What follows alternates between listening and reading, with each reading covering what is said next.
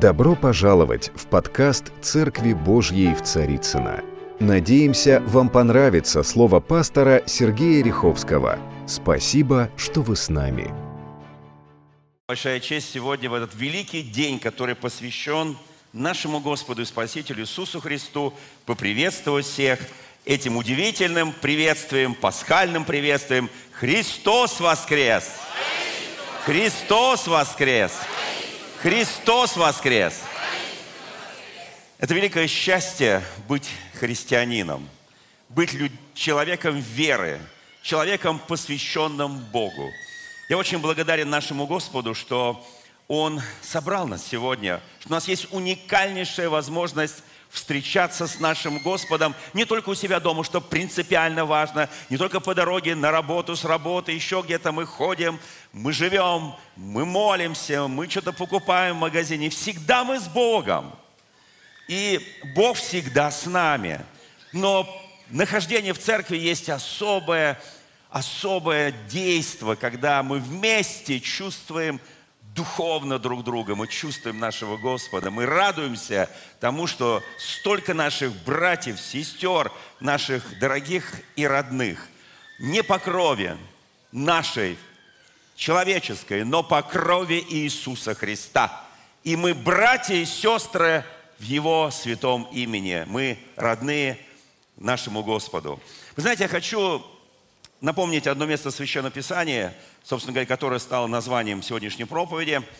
Мне очень нравится, когда проповедь, она вызывает у людей даже вопрос, название, а иногда возмущение, иногда как бы, как это так, а что там такое, а почему вот это слово? Вы знаете, люди запоминают, запоминают свою вот это, может быть, реакцию на проповедь, реакцию на название проповеди. Я хочу напомнить нам одно место Священного Писания. И э, вы знаете, вот Евангелие от Луки, 24 глава, очень четко описывает атмосферу. Атмосфера, которая была в этот момент, атмосферу такого чего-то непонятного, чего-то ожидали они, но разочарованы были в Господе. Там прям так и написано, да. Вы знаете, вот вчера у нас была суббота, ну, мы ее прожили как обыкновенно, как проживают любую субботу, но апостолы ее прожили не так. Для них была это очень трудная суббота, потому что все, во что они верили, все, что они ожидали, совершилось, а они на обочине – они как бы выброшены из жизни. Они уже никому не интересны. Потому что тот, кого интересовала власть, кого интересовали там прокуратор, первосвященники, он уже умер. Его нет. Знаете, все очень происходило быстро. Суббота, на самом деле, любой день он пролетает быстро – кто-то говорит друг другу, давай завтра пойдем в Имаус. И они пойдут в Имаус. В воскресный день. Это первый день недели. Кто-то говорит, надо прийти завтра, потому что первый день недели, воскресенье, помазать тело нашего Господа Иисуса Христа и приготовить его к реальному погреблению, как и положено. То есть кто-то, что-то, апостолы пребывают в каком-то вот таком пораженческом духе, Петр плачет, все время плачет, его слезы не высыхают на лице. Они постоянно капают, капают, капают, капают, потому что он отрекся. Я уже молчу про Иуду, который, видимо, уже готовил веревку. Вы знаете, и казалось бы, они никому не нужны со, своими, со своей болью, со своими проблемами. Они никому уже не интересны. Потому что все уже закончилось. Уже все, что хотела власть сделать, сделала. Духовная власть, политическая власть, римская власть. Все закончилось. Вы знаете, но по традиции они уже думают, ну надо завтра все-таки прийти, сделать все, что необходимо. Вот так начинался этот трудный день. в первый день недели очень рано, 24 глава Евангелия от Матфея, Неся приготовленные ароматы, пришли они к гробу, вместе с ними некоторые другие, но нашли камень. Это были одни женщины. Я всегда благодарю Бога за женщин. Они там, где боль, они не согласны с тем, вот, что вот это произошло. Они готовы прийти, посмотреть, может быть, может быть, чудо произойдет. Что-то он там говорил о третьем дне, может быть, что-то должно произойти. И когда же они, не найдя тело Господа Иисуса, не думевая о сем, вдруг предстали пред ними два мужа или ангела в одеждах блистающих, и когда они были в страхе и наклонили лица свои к земле, видимо, в знак подсчета, то услышали вопрос, что вы ищете живого среди мертвых. Вот оно начало. Начало просвещение, начало изменения, начало, когда внутри что-то начало происходить. Что значит живого среди мертвых? Он что, живой? Ну мы же видели его. Его же отнесли в эту гробницу Иосифа Аримафейского. Что могло измениться за эти две ночи на третий день? Его здесь нет. Не ищите его, он воскрес. Вспомните, о чем он вам. Вы знаете, вот у нас иногда память не работает, мы не запоминаем какие-то места Священного Писания, какие-то слова, пророчества, какие-то проповеди, какое-то прославление, псалмы, песни. У нас где-то, вот знаете, где-то откладывается в подсознание. Он говорит, я хочу вынуть из вашего подсознания. Он же вам говорил. И медленно они начинают вспоминать это.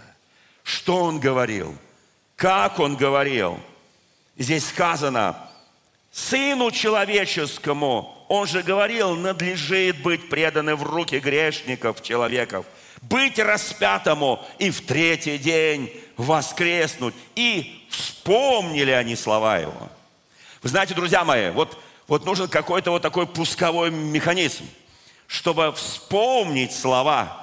Я очень благодарен, что здесь э, мы вот как бы прошли вместе через боль, через страдания, через отвержение. Вот здесь все, что было сейчас, здесь, в этой алтарной части, мы пережили, мы прошли, кто-то подумал о себе, но это же обо мне, я же был на этом месте когда-то. Да, о тебе и обо мне, о каждом из нас. И они вдруг вспомнили, и они вспомнили и поверили эти женщины, прекрасные женщины. И дальше написано, возвратившись от гроба, возвестили это одиннадцати ученикам и всем прочим. Это была Магдарина, Иоанна, Мария, некоторые другие с ними, сказали о всем апостолам. Слушайте, ну прибегают женщины от пустого гроба и говорят, братья, апостолы, но них апостолами не звали, конечно, они просто говорили, братья, вы знаете, его там нет – и мы вспомнили все слова, которые Он нам говорил еще при жизни, нам ангелы напомнили. Эти двое в блистательных одеждах.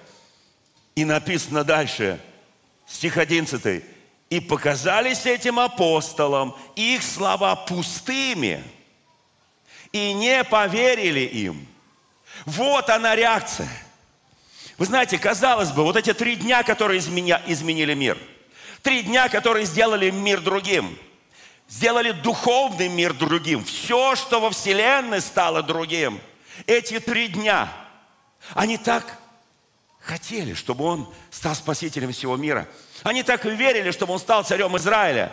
Но знаете, что-то не хватило не дотянули. Знаете, иногда Бог тебе говорит, иногда Бог что-то делает, да, в твоей жизни. Ну, ты входишь в какие-то сложные ситуации, ты говоришь, Господи, Господи, ну я же ожидал другого.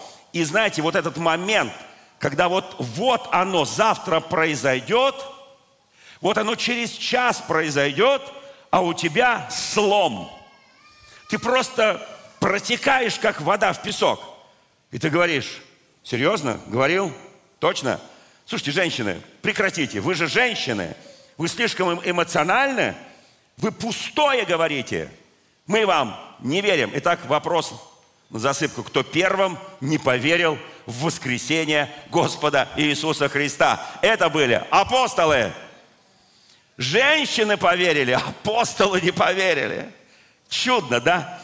И дальше написано, ну Петр, что-то там у него ёкнуло. Я не знаю, у кого что ёкнуло сегодня. Что-то там такое внутри стало происходить.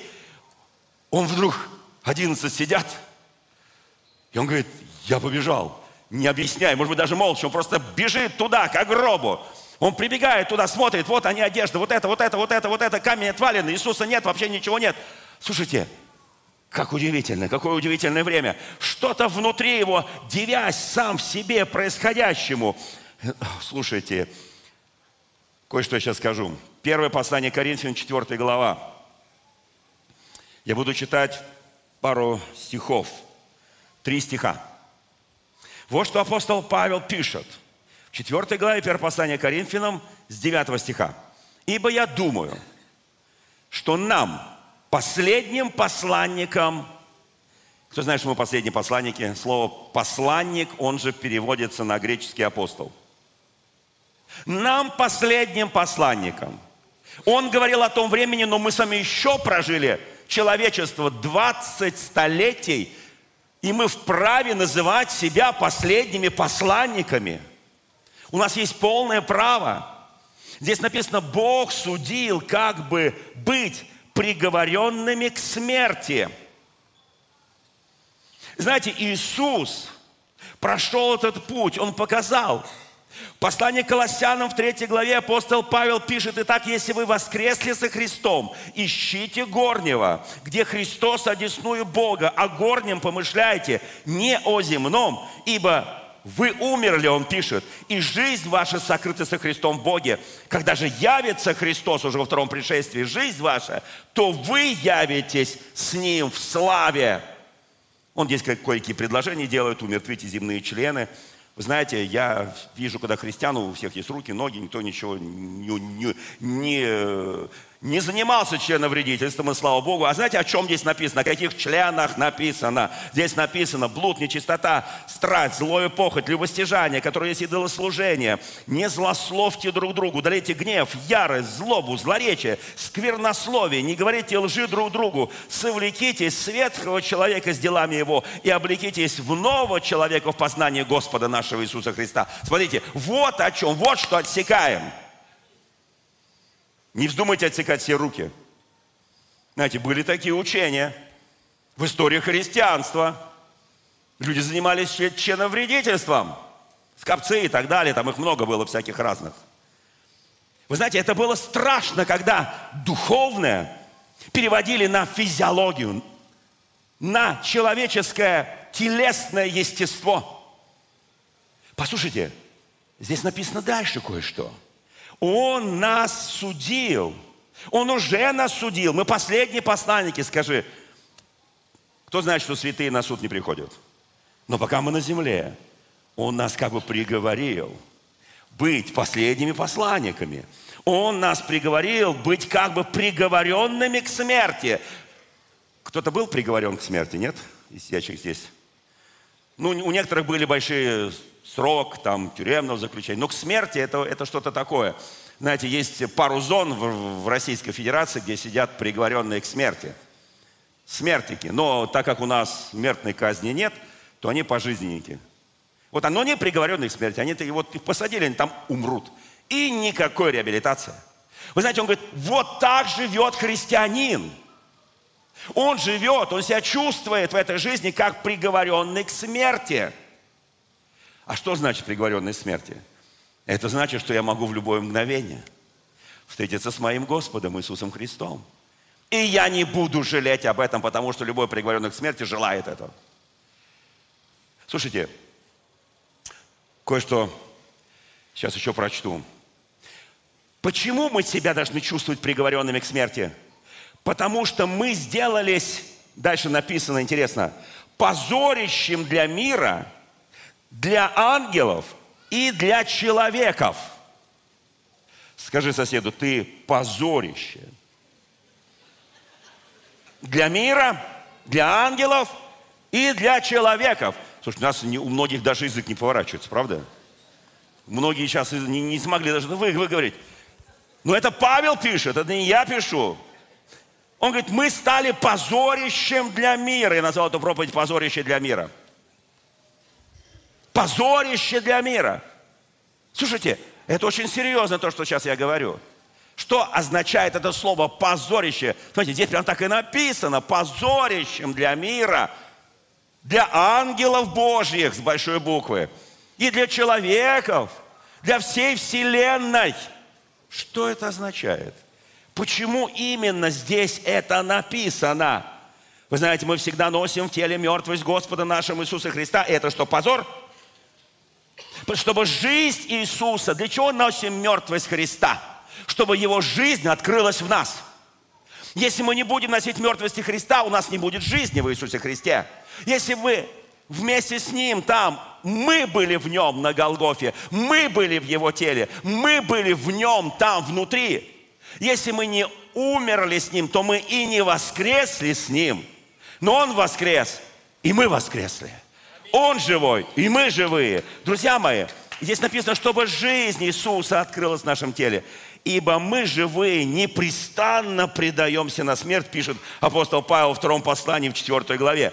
Непрестанно, то есть каждый день, непрестанно, это, это постоянный процесс. Я предаюсь, не так, меня уже предали на смерть, да. Для чего? Чтобы жизнь Иисуса открылась в смертной плоти нашей. Не только в духе, но в плоти. Оказывается, моя плоть он же жил здесь, на земле, был в плоти, и жизнь Божия, жизнь его отца открылась здесь. Слушайте, как интересно, да? Смерть совершает свою работу в нас ради того, чтобы в нас совершила свою работу жизнь. Это 12 стих этой главы, 4 главы. Смерть совершает свою работу в нас – ты умираешь для злобы, ты умираешь для похоти, ты умираешь для страсти, ты умираешь для лжи, ты умираешь для зависти, ты умираешь, умираешь, умираешь для идолослужения и так далее, алчности и так далее. Ты умираешь. И жизнь, вот это отмирает, а жизнь приходит на это место, потому что пустоты не может быть. Это умирает, и жизнь приходит. Вот это умирает, и жизнь приходит. Мы с вами благословенные люди. И если мы воскресли со Христом, то написано в Священном Писании, то умертвите земные члены ваши, если мы воскресли. Кто воскрес со Христом? Слава Богу. Кто, кто, кто уже пробовал силы Иисуса Христа умерщвлять свои вот эти непокорные, часто выбивающие из послушания твоего, вот эти земные члены? Ну, наверное, все пытались, да, с переменным успехом. Ну а что значит позор, позорище для мира? Вы знаете, давайте... Вообще, когда, когда мы говорим о воскресении нашего Господа Иисуса Христа, первый день, который он воскрес, он пришел там к апостолам, то, все, там он встретил двух учеников, которые шли в Имаус, вы помните всю эту историю, да, мы ее сейчас коснемся, да. На самом деле там очень интересно. Они себя чувствовали отверженными. Они себя чувствовали обманутыми – к сожалению, иногда христианин, который не знает Слова, который не живет в Слове и пытается что-то там упросить у Бога, но не получает себя, чувствует обманутым только по одной единственной причине, что он не знает, о чем нужно молиться. Он не знает, о чем нужно просить. Он не знает, что значит умертвить земные члены вот с этими чудными названиями. Страсть, похоть, любостяжание и так далее – он не знает. Даже в российской, в русской классике, мы сегодня прогулялись по Третьяковке, да, в русской классике знаменитые произведения «Отец Сергий», например, когда он себе, чтобы не совершить блуд, он отрубает себе топором палец в присутствии той, которая его соблазняет. Кто помнит это сюжеты? Такой святой в лесу. Толстой написал, между прочим. Он совершает, он говорит, а в конце он все равно совершает блуд, потому что не то умертвил –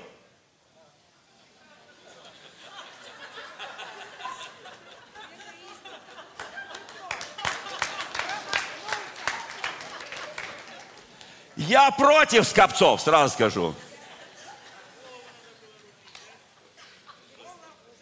Вы знаете, Слово Божие есть меч обоюдоострый, который проникает до глубин твоего духа, души, который судит помышления. Нет ничего сокровенного. Вот этот меч, он работает, чтобы отсечь всякую нечистоту, Вот что значит умертвите земные члены. Послушайте, не то пытаемся умертвить. И поэтому часто не получается. И вот смотрите, этот день, этот день, это великий день. Они уже в субботу все. Так, я иду в Маус, я иду рыбачить, я иду вот это, я иду вот это. Все, все, все, все закончено, все закончено. А на самом деле все только начинается.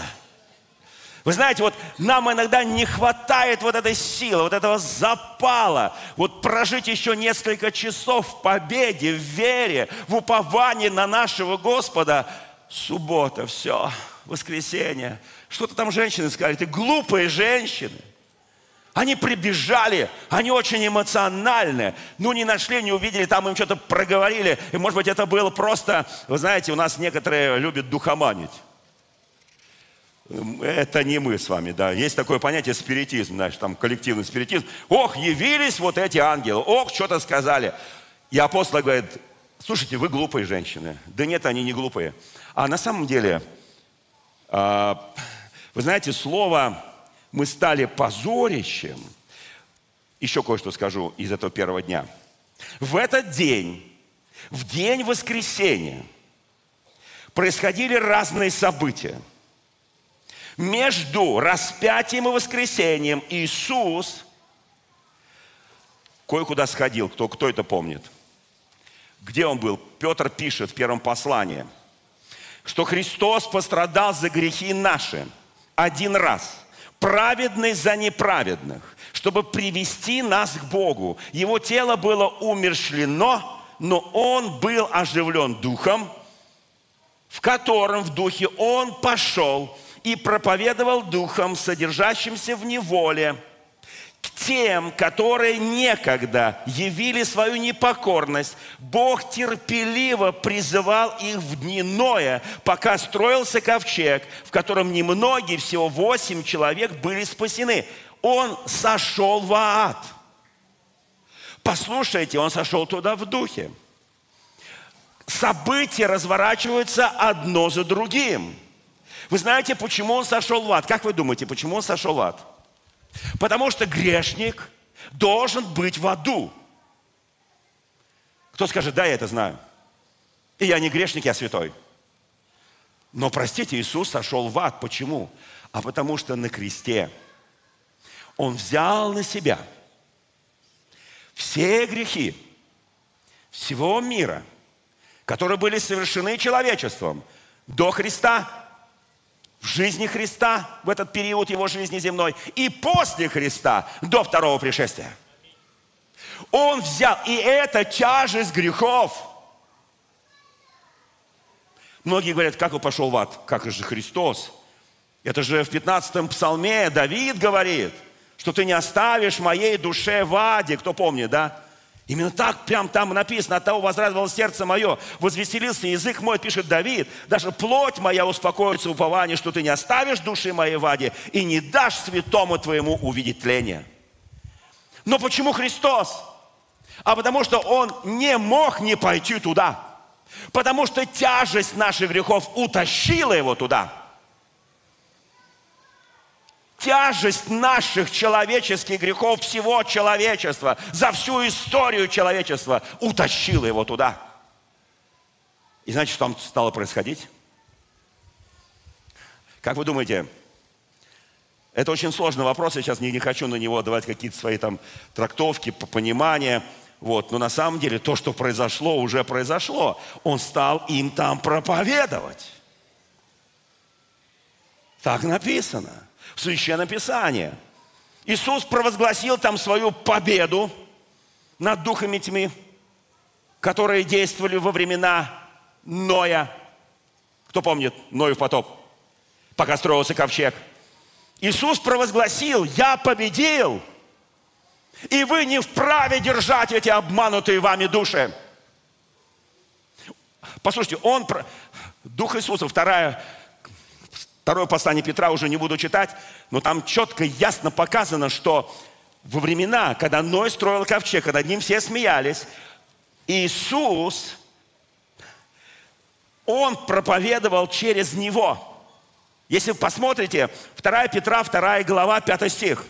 Иисус это сделал тем умершим в момент потопа. Как вы думаете, там кто-нибудь остался? Там никто не остался, он очистил это место. Но это было до потопа. А что было после потопа? Это другая история. Вы знаете, я очень благодарю Бога, что мы сегодня являемся позорищем для мира, ангелов и человека. Оставайся в этом позорище, не сдавайся, никогда не опускай руки, тем более иногда остается шаг до победы. Итак, что означает старое русское слово «позорище»? Ну, большинство знают, я думаю. Позорище означает зрелище. Позреть. Позорище, старое русское слово, не означает в нашем понимании позор. Означает, что это было зрелище. Мы стали зрелищем для мира, для ангелов и для человеков. Знаете, что сегодня происходит в мире? Что сегодня происходит в мире? Сегодня идет мощнейшее сражение между тьмой и светом. Мощнейшее сражение. Мы только видим внешний контур этого сражения. Здесь там Россия, Украина, там Белоруссия, Америка, НАТО. Мы все это, мы видим внешний контур. Но есть битвы, которые происходят, которые мы не видим. Идет мощнейшее зрелище. И знаете, на кого смотрит сегодня весь духовный мир? Они не только смотрят на танки, пушки и так далее. Они смотрят на церковь. Потому что именно церковь будет играть главнейшую роль в том, что будет происходить дальше. Потому что все битвы решаются не только на земле. Земля это отсвечивает то, что происходит в духовном мире. Послушайте, сегодня идет стравливание церквей друг с другом. Восточная церковь празднует вот так, западная церковь празднует вот так, а некоторые особо между Востоком и Западом празднуют Пасху в этот день, Рождество в этот день. Слушайте, мир смеется – Мир, мы... Вы скажете, но это же позор, это же стыд. Там не об этом написано. Там написано, что мир смотрит сегодня на кого? Мы стали, мы приговоренные нашим Господом быть свидетелями Иисуса Христа в это время, мы становимся с вами драгоценные мы становимся предметом изучения, предметом того, что там у них происходит. Мы, приговоренные к смерти, они смотрят сегодня на церковь. Как церковь реагирует на политику? Как церковь реагирует на нравственность? Как церковь реагирует на все процессы, которые происходят в мире, на Содом и Гоморру и так далее? Вот на что они смотрят. Вот что сегодня волнует всех. Додавим мы церковь или не додавим? Вы знаете, мы для мира зрелище. Поверьте, реально зрелище. Позорище – это зрелище. На протяжении многих столетий профессия актера была позорной. Лицедей, ну и так далее и тому подобное. Оскорбительно. Почему? Потому что только человек, который способен обнажиться, открыться, ну типа это не моя жизнь, это моя роль. На него смотрели, позреть, посмотреть на него – и его жизнь была перед глазами всех. Их изучали, их писали газеты, писали желтая пресса. Они были всем интересны. А что изменилось по отношению к церкви? Читаешь желтую прессу о церкви, читаешь э, огромное количество социальных сетей о церкви. Да, мы интересно, сдадимся или не сдадимся. Как произойдет, так сказать, капут или не произойдет. Вот что сейчас происходит – Мир смотрит, что происходит с церковью. Друзья мои, мы выясняем, как нужно правильно молиться, какие обряды нужно исполнять. Красить яйца, не красить, печь куличи, не, не, не печь куличи, в прород нырять, не нырять, вербы приносить, не приносить. Все ссорятся, это вот святое, это не святое, это грешное, это... Мир смотрит и говорит, слушайте, вы о чем? Речь идет о душах, о миллиардах душах, а вы спорите об обрядах. Разбойник не спорил об обрядах, он даже не успел их сделать. На кресте вместе с Иисусом Христом. Он даже не крестился. Он даже ни разу не причастился, у нас сейчас будет святое причастие. Он ничего не успел сделать. Ему даже спорить не надо было ни с кем.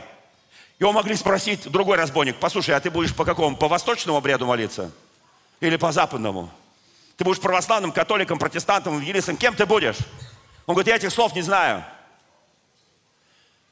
Я принял Иисуса Христа своим Господом и Спасителем.